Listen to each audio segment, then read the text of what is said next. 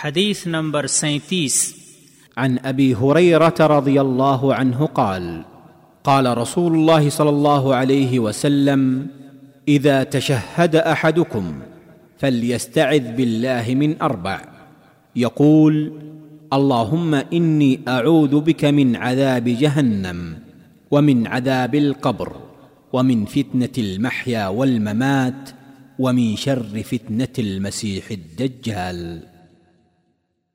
صحیح مسلم حدیث نمبر 128 588 اور صحیح بخاری حدیث نمبر 1377۔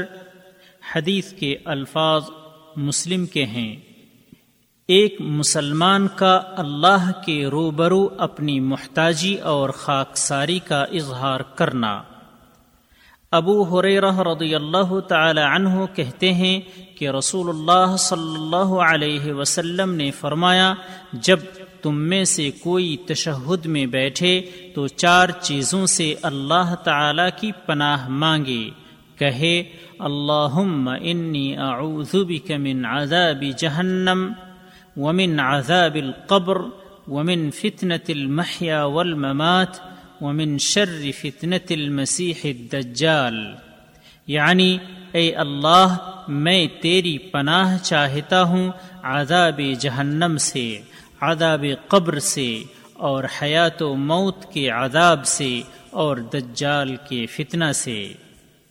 فوائد: نمبر 1، ان 4 ایمانی امور سے اللہ کی پناہ چاہنے سے انسان کی خاکساری و بندگی اور اللہ کے روبرو اس کی محتاجی کا پتہ چلتا ہے۔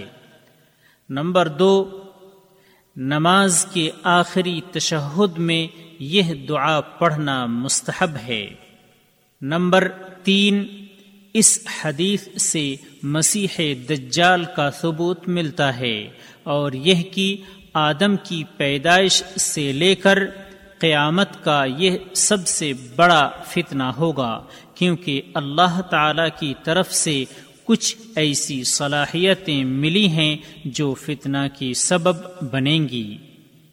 نمبر 4، حقیقت میں قبر سے مقصود عالم برزخ میں روح کی جگہ ہے، اور کبھی کبھی اس کا مطلب مردہ دفن کرنے کی جگہ ہوتی ہے، لیکن جب کوئی یہ دعا کرے اے اللہ میں عذاب قبر سے تیری پناہ چاہتا ہوں، تو اس کا مطلب یہ ہے کہ اس برزخی عذاب سے پناہ چاہتا ہوں جو موت اور قیامت قائم ہونے کے درمیان ہے۔ راوی کا تعارف ملاحظہ ہو، حدیث نمبر 13۔